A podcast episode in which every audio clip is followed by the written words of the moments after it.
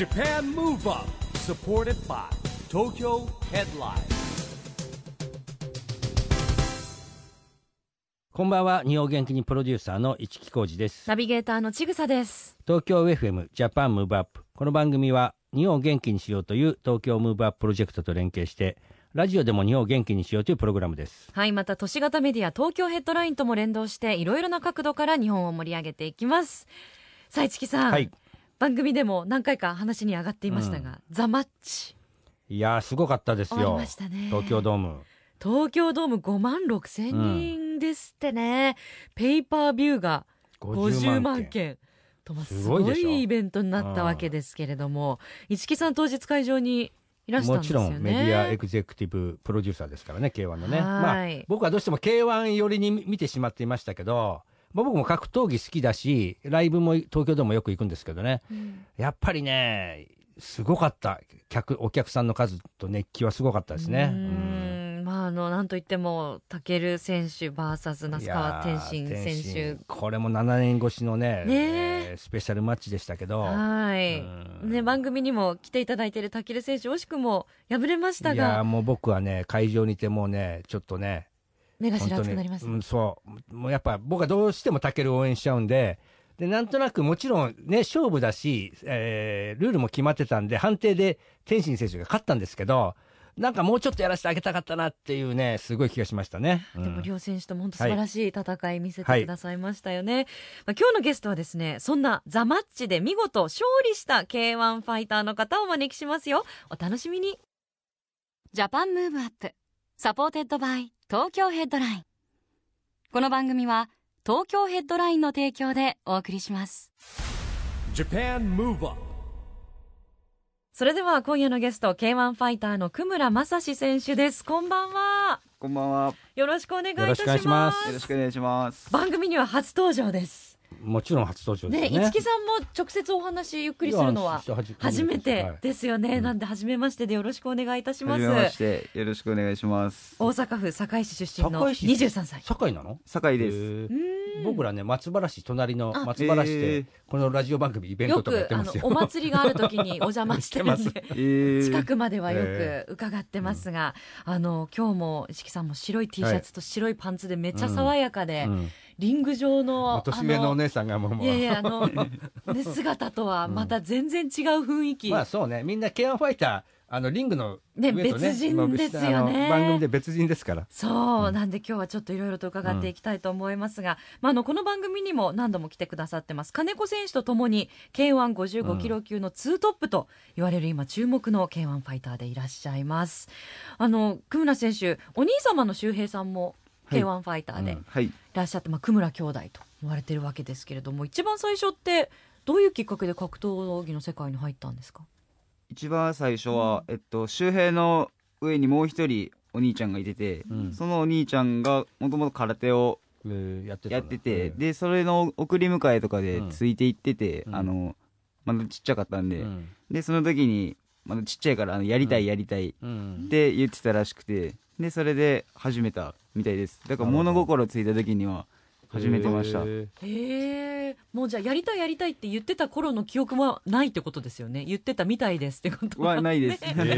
気づいたらもう当たり前みたいにやってて、はい、で気づいた時にはもう好きだったってことですよね。もう気づいた時にはもう好きでしたよ。もう完全に格闘技にのめり込んでましたよ。え、じゃあ兄弟全員も空手やってたんですか？兄弟全員やってました。うーん、ね、じゃあ、あのその中でもあの周平さんはもう本当に一緒にずっと ケーワン ファイターとして切磋琢磨されてると思うんですけど、最初はじゃあさん兄弟で練習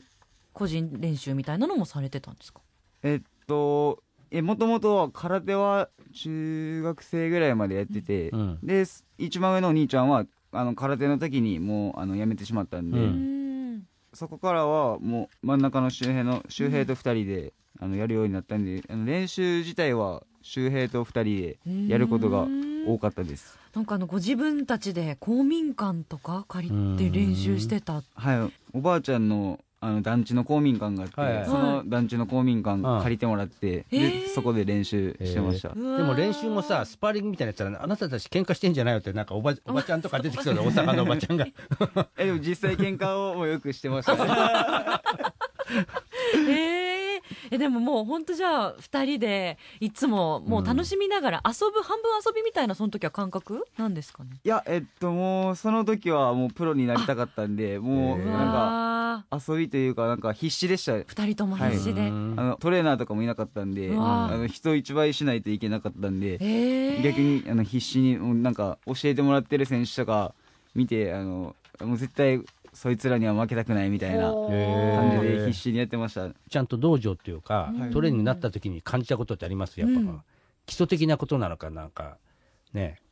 でなんか戸惑いみたいなのありました。そう独自でやってきた中であえそうでもなかった東京あの、うん、教えてもらって、うん、あでもそういう戸惑いとかよりも教えてもらえることのなんか喜びだ、はい、喜びとか吸収が早いですよね。面白い、はい、面白いとかあのあこうやったらいいんやっていうのがいっぱいあったんで、うん、逆にあのもう楽しいが多かったですね。こう開けたところが多かったんですね。今でもあのお兄様とお互いの試合見たり感想言い合ったりとかするんですか。今でもします、えー、今でも一緒に練習もして、うん、アドバイスとかも、うん、あのし合ったりして今でも一緒に切磋琢磨頑張ってます、うんね、じゃあ心の支えにもお互いなってますね。そうですねいい関係ですね、うんまあ、そんな久村選手なんですが、まあ、先日のザマッチでは見事勝利されました。おめでとうございます。ありがとうございます、えー、ライズのシロー選手にダウンを奪い判定勝ち。でもシロー選手はあの那須川天心選手がライバルと認める強豪ということで、うん、市木さんも現場にいらっしゃいましたね。見ましたよ。やっぱりどうやっぱまあそもそもリングの上に立ったらねまあなんていうのかなアドレナリンも上がるんでしょうけど東京ドームってなかなかでね経験できる場じゃないじゃないですか、はい、どうでしたやっぱりリングに上がって。いやめちゃくちゃ楽しかったです、うん、やっぱやっぱり普段も大きい会場でやらせてもらってるんですけど、うん、規模が違うというか違うじゃない、はい、でこう入場の時にあの東京ドームってあのスクリーンがまたでかく横に広がってすごく新しくなったんですよ、うん、あれすごい迫力あるじゃん自分の顔がバーッと出るわけじゃない、はい、どうだどうだった入場とかは。いやめっちゃ気持ちよかったですね入場が、うん、気持ちいいよね、はい会見でもやっぱちっちゃい時から来てた東京ドームだからっていう、うん、なんかこう喜びもひとしおっていうようなお話ありましたけど、はい、やっぱなんか見てるのと自分が立つのとって全然感覚違うんですか。いや全然違いましたね。なんか今までずっと野球とかで見てたんですけど、うん、あのスタンドからしかあの見ることなかったんですけど、うん、逆にグラウンドから見る感じってどんな感じなんやろうと思ってたんで、うん、そうだよねピッチャーがマウンドから見るのと同じ感覚だもん ね, ね、うん、想像と全然違いました。全然違いました。めっちゃ広くてやばすごかったですねやっぱり。うん歓声もあそうか今はコロナだから歓声上げてはいけないのですね。いやいけないけどねなんか拍手とかいやざわつきがすごいざわつきがみたいな地鳴りみたいなそうそうやっぱりありますよねえ、うん、そんな中でのシロー選手との戦いはいかがでしたか。振り返ると振り返るとまあそうですね勝ててまあホッとしてます。うんやっぱプレッシャーあるよねやっぱあの団体が違うからね。そうですね、うん、あの今回のザマッチ ケーワン とライズとシュートボクシングの選手の対抗戦が多く組まれたっていうことで、うん、やっぱ他団体の選手と戦うってねあのー、今までその準備とか対策の仕方とかもきっと違ってくるでしょうし、はい、どういうところが大変でどういうところが面白かったですか。まあ、ど大変だったところはやっぱりルールがちょっと違うっていうのがあって、うんでそうです、まあ、試合当日もリングがやっぱりちょっといつもと違うなっていうなんか雰囲気もやっぱり全然違うかったんで、まあ、ちょっとでも気を抜いたらなんか雰囲気に飲み込まれそうな雰囲気したんで、うん、一瞬も気抜けないなっていう感じでしたね。うーんなんかここがいつもと違って面白かったなっていうところも逆にありました。他団体の選手との試合っていうのはいつもと違うやっぱりあの戦うことがなかったんで、うん、あのどのぐらいのレベルなのかなっていうのが分かんなかったんですけど、うん、でもやってみてあこんな感じなんやっていうのがあって、うんまあ、試合してて楽しかったですね、うん、楽しいんだやっぱり手応えというかあ 強, 強いなみたいな感じましたやっぱり。いやでも試合中はあ全然いけるっていう方が大きかった あ, あこんな感じなんやみたいな、うん、試合前は結構ビデオとかその過去のシロー選手の試合とか、はいうんはい、研究とかされる方なんですか。いやは映像はにかいぐらいしか試合決まってから見てないです、えーえー、にかい、はい、もうさーっと見てあこんな感じかみたいなその程度 で, そうです、ね、こんな感じかっていう感じで、まあ、トレーナーとかが結構見てくれたり対策とかしてくれてるんでうん、まあ、自分自身ではまあそんなに見なくて大丈夫かなっていうかいつもあんまり見ないんで、えーえーじゃあどの試合でも基本的にあんまりこう対戦相手ごとに気持ちを高めるとか、対戦相手この人だからこういう練習を自分の中で意識してやろうとか、そういう意識はあまりされないでフラットな形で臨むことが多いんですね。そうですね、練習とか基本なんか相手に合わせてとかじゃなくて、なんか自分のなんか、うん、まず自分をね鍛えるというところをね、自分のなんかね能力を上げるっていう練習をしてる。はい、なるほどね。うん、そこもなんかこうぶれない精神につながっていくんでしょうね。あの今回久村選手の前の試合がごじゅうごキロ級のツートップの一人の金子選手で、金子選手惜しくも敗れてしまったわけですけれども、その結果を受けて心境の変化とか、なんかこうスイッチの変化みたいなのもあったりしたんですか？まあやっぱり今ツートップって言われてるんで、うん、そのふたりとも負けてしまったら ケーワン がライズよりも弱いってやっぱりみんな思ってしまうと思うんで、うん、絶対そこは負けれないなと思ってたんで、うん、まあ、まあそうだよね、やっぱり見てる側には影響ありますよね。そうですよね、うん、より闘志に火がついたというか、うん、そうですね。であとその対抗戦なんで、うん、に連敗は、うん、そうね、流れも良くないなと思って、うん、はい、そういうプレッシャーみたいなのってはい、逆に力になるタイプですか？そうですよ、それプレッシャーにならないんですけど、やったろみたいな、そうか、もうプレッシャーにすらならない、力にしかならないっていう、最高のそれメンタル、えー、逆に難しいのはさ、その、はい、気持ちが流行るとどうしてもカウンターとかもらっちゃう可能性もあるわけじゃないですか、はい、そういうこうマインドコントロールってどうしてるの？冷静さも保ちつつは。そうです、やっぱりそこは普段の練習から、うん、あのブレないようにっていうか、うん、は意識してます。うん、あの金子選手は普段はまあライバル関係にあるわけじゃないですか、はい、でもこういうあの団体戦みたいになると仲間になったりして、そのなんか感覚の違いってあるんですか？そうですね、まあ、いつもだったらあの勝ってほしいとかは全く思わないんですけど、でも今回は負けるなとは思いましたよね。あ、まあそうですよね、チーム分かれてるの、運動会の赤組白組みたいなもんですから、スポーツマンシップですよね。あのーね、今回の、まあ、大きな注目の一つとしては、うん、武尊選手対天心選手っていうのもあったと思いますが、そちらはご覧になってていかがでしたか？そうですね、やっぱり、うん、あの悔しかったですね、うん、見ててやり返しちゃえなっていう気持ちが。なるほどね、はい、まあ、僕も見ていてやっぱりさんラウンドじゃない、はい、きゅうふんしかないわけじゃない、はい、それで採点で決まっちゃう決まっちゃうからで、いちラウンド目でやっぱダウン取られちゃって じゅってんはち になっちゃったのって、はい、すごくやっぱりこうプレッシャーになるし、なんでまあ下馬評ではねやっぱね天心選手のスピードがあってっていうのがあった通りになっちゃったんだけど、僕もね ケーワン サイド側だからどちらかというともういちラウンドやらせたかったなと思った。すごくさんラウンドよんラウンドっていうか、なんか武尊選手もだんだんね上がってきたところなんだけど、もうここで時間切れみたいになっちゃったんでね、まあ感動的でしたけど、なんかねやっぱね本当最後の試合は地鳴りしてましたよ。だから 入, 入場の時とかもう異様な雰囲気の中ですごくなんかね、うん、まあリング上のふたりも大変だったんだなと思いますけど、なんかねすごいそういう思いがあった。武尊選手ももうこの番組もね何回も出てるし僕も仲がいいんで、はい、なんかねもう一ラウンド戦わせてやりたかったなってすごく思いましたね。でも世紀の一戦なんで本当にあの、ね、もっと見たいって思われる方はたくさんね い, いらっしゃると思います。そうだから久村選手はどう思った？だから終わった感じで悔しいなっていうのと、はい、うん、やっぱりお客さんの歓声とかもやっぱ全然違かったんで、うん、やっぱ次はザマッチがあったとしたら次メインでやりたいなっていう、うん、なるほど、自分が世紀の一戦って言われるような試合を組まれるまでいかないとなって思いましたね、うんうん。まあでもねやっぱりこのメディアとかあのいろんな報道もされてますけど、まあすごく新しい形の、ね、成功パターンではありますよね興行だけど、やっぱりね武尊天心って最高のカードがあったからできたわけであって、で今久村選手のようにみんながやっぱこれ盛り上げてねやっぱりこう強くなってっていうので次を迎えれるようになったりですよね。はい、いやザマッチ本当こうすべての試合でたくさんの方に元気を与えたイベントだったと思いますが、ここでぜひ久村選手から日本を元気にする曲のリクエストを伺いたいなと思います。はい、普段からは音楽、はい、よく聞かれますか？音楽はよく聞きます。うん、特にトレーニング前とかはよく聞きます。試合前とかよくはもう絶対あの練習行く前とかも絶対ヘッドホンでもう音楽聞いて集中していってますね。ジャンル的にはジャンルはヒップホップが多いですね、はい、入場曲もそうですもんね、うん、はい、まあ、でもそんな中から今日はどの曲にしましょうか？今日はキャンディータウンっていうグループのヤングジュジュのファーストシングファーストっていう曲です。 Japan Move Up。 キャンディータウン、久村さん、あのヒップホップ聴くきっかけにもなったグループなんですか？はい、そうですね、僕が初めてっ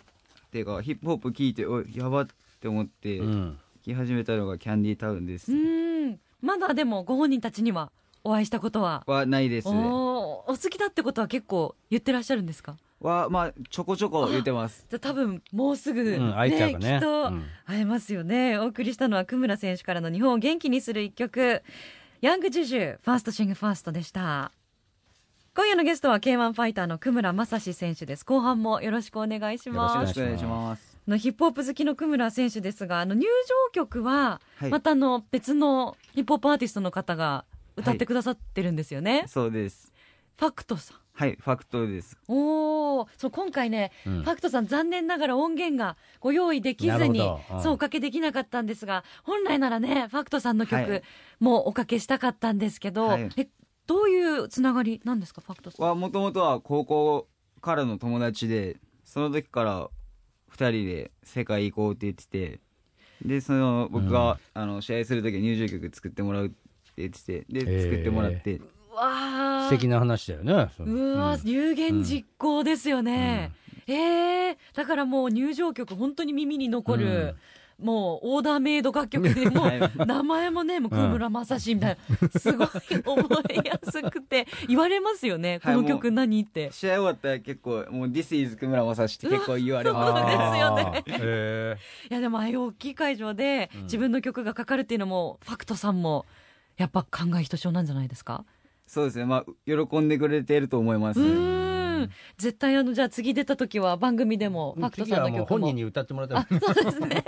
いやリあれよ、あの試合の時にね、あ確かに、うん、ライブもいいですね。うん、あと一緒にこの番組に遊びに来ていただくっていうのもまた一つ夢が我々もできましたね。はい、えー、放送も聞いてくださってるといいですね。うん、さあそしてこの番組では実はですね、日本から世界へ発信するコミュニケーションによる社会課題解決に向けた エスディージーズ ピースコミュニケーションというのもテーマにしております。今日はぜひ久村選手の エスディージーズ ピースコミュニケーション宣言をいただけたらと思うんですが、はい、お願いできますか？はい、エスディージーズ ピースコミュニケーションに向けて久村雅史はチーム一丸となって ケーワン 格闘技を盛り上げていきます。はい、ありがとうございます。ありがとうございます、うん、まっすぐですね。うん、いやでも本当おっしゃる通り、うん、あのもちろん格闘技個人競技ですけど、うん、その後ろにはチームがいますからね。トレーナーの方がいたり、うん、きっとあの体のメンテナンスしてくれる方がいたり、うん、はい、いろいろ戦略の練ってかくれる方がいたり、うん、チーム戦でもあるような感覚ですよね。そうですね、一人じゃ練習もできないし、うん、試合もできないんで、うんうん、まあ、パートナーシップですよ。確かに、うんうん、なんで エスディージーズ でいうとじゅうななばん、はい、パートナーシップで目標を達成しようというのもそうですし、うん、あとやっぱ自分が大好きなお仕事で頑張っていきたいっていうところだと、はちばんの働きがいも経済成長もっていうのにもつながってくるかなと思いますよね。うん、あのきっと充実したこうキャリアをさらにこう積んでさらに強くなっていくことで、まあ、その試合をまた楽しみにたくさんの方が見に来てくださったり、いろいろペーパービューで見てくださったりということで経済も回していくっていうことにもつながっていきますよね。はい、はい、ありがとうございます。いやあのにじゅうさんさいということで、うん、まだまだこれからも楽しみですけれども、うん、あのインスタとかツイッターとかも拝見しててもやっぱ本当にこう、はい、ケーワン に関することとかお仕事につながるものに溢れていて、あんまりこうプライベートの久村選手とか、はい、うん、お休みの時の様子とかあんまりこう見えてこないミステリアスな感じもまた魅力の一つかなと思うんですが、はい、それは秘密お休みの日何してるとかは結構秘密？いや全然あのはい言ってます。おや休みの日基本でもダラダラし寝て寝たりとか、えー、なんかあのこういう漫画が好きとかこういうゲームが好きとかあるんですか？こういう食べ物が好きとか。あでも最近あのネットフリックスのアニメにハマってます。お何ご覧になってるんですか？えっとスパイファミリー。あ私も見てますよ。面白い。あおいちくんも見てるよ。ねあれ今まだ短いじゃさんじゅっぷんぐらいで見れるし、毎週更新みたいな。そうテレビの放送はないとでね来ない、いっしゅうかんにいっかい待たなきゃいけないんだよね。あの、うん、見終わっちゃって、僕一気に見たんですよ。でもまだ続いてますよね。続いてる。いやだからそう待たなきゃいけないじゃん。そうそう待たなきゃいけない。新作っていうか次までいっしゅうかん待たなきゃいけないから。うんうん、ワクワクしながら待ってるんですね、少年の瞳で。早くもっと見たいよみたいななんかその感じがめっちゃ良くて、なんかいっしゅうかん待ってみるなんか楽しみ、なんかそういう楽しみ最近なかったんで。確かに確かに、なんか一気見みたいのに慣れてくると、はい、そのもどかしさがまたなんかおしいっしゅうかん、なんか練習頑張って、お今日なんか土曜日やと思って「スパイファミリー」や見ようみたいな。ああいいですね。ちょっとスパイファミリーの関係者の方喜んでますよ今きっとね。これで自分たちが配信、ね、するストーリーでまたいっしゅうかん頑張ろうって思ってくれる選手がいるっていう、ケイワン選手がいるっていうのもいいですよ ね, ね。あれ設定は多分あれヨーロッパみたいなイメージだよね。ね、そうですよね。なんとなくね。ね、うん、ああそうか。あのどのキャラが好きとかあるんですか。どのキャラ、えっとやっぱりアーニャ可愛いですよね。いやアーニャ、ま、ね、アーニャのまたほらあの絵も可愛いしさ、ね、まあ、特殊能力もあるし、ね、父母って心の中で読むのがまた可愛いじゃないあれ、うんはい、うん、まさかのスパイファミリーで大盛り上がりっていうねでもちょっとあの垣間見えて嬉しかったです、はい、ありがとうございます。じゃあ最後は ケーワン ファイターらしく今後の夢を教えていただきましょう、はい、そうです。今後はやっぱりあのザマッチをもう一回したいなっていうか、うん、やっぱでそれをその時は自分がメインでやりたいなっていうのあります。それとも ケーワン と格闘技界をの中心に僕が背負っていけるようにこれから勝ち続けたいなと思ってます。うん、はい、これからも頑張ってください。はい、楽しみにしてます。ます今夜のゲストは ケーワン ファイターの久村正史選手でした。本当にどうもありがとうございました。ありがとうございました。Japan Move Up。ここで東京ヘッドラインからのお知らせです。東京ヘッドラインのウェブサイトではオリジナル記事が大幅に増加しています。最近の人気記事はガールズガールズ小田ゆずはのゆずはにじゅうよじだいにじゅうななかい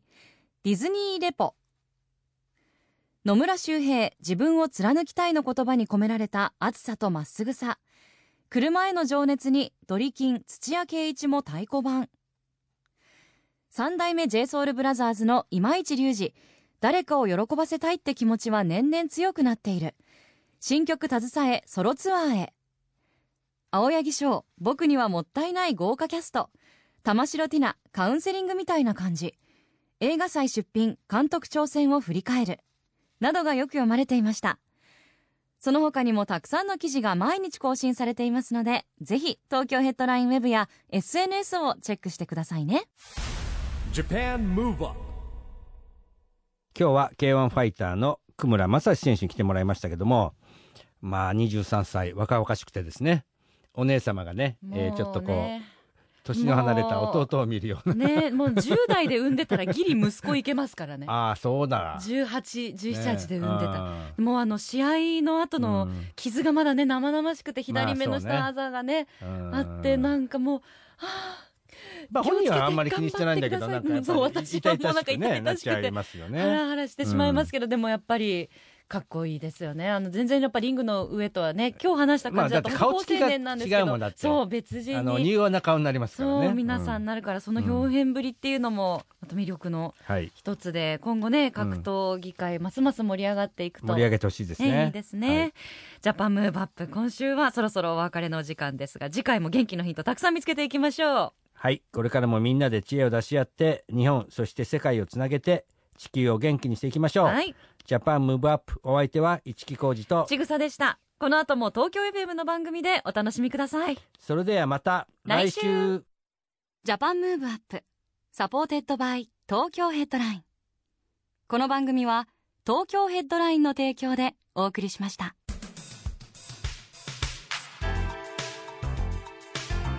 Japan Move Up。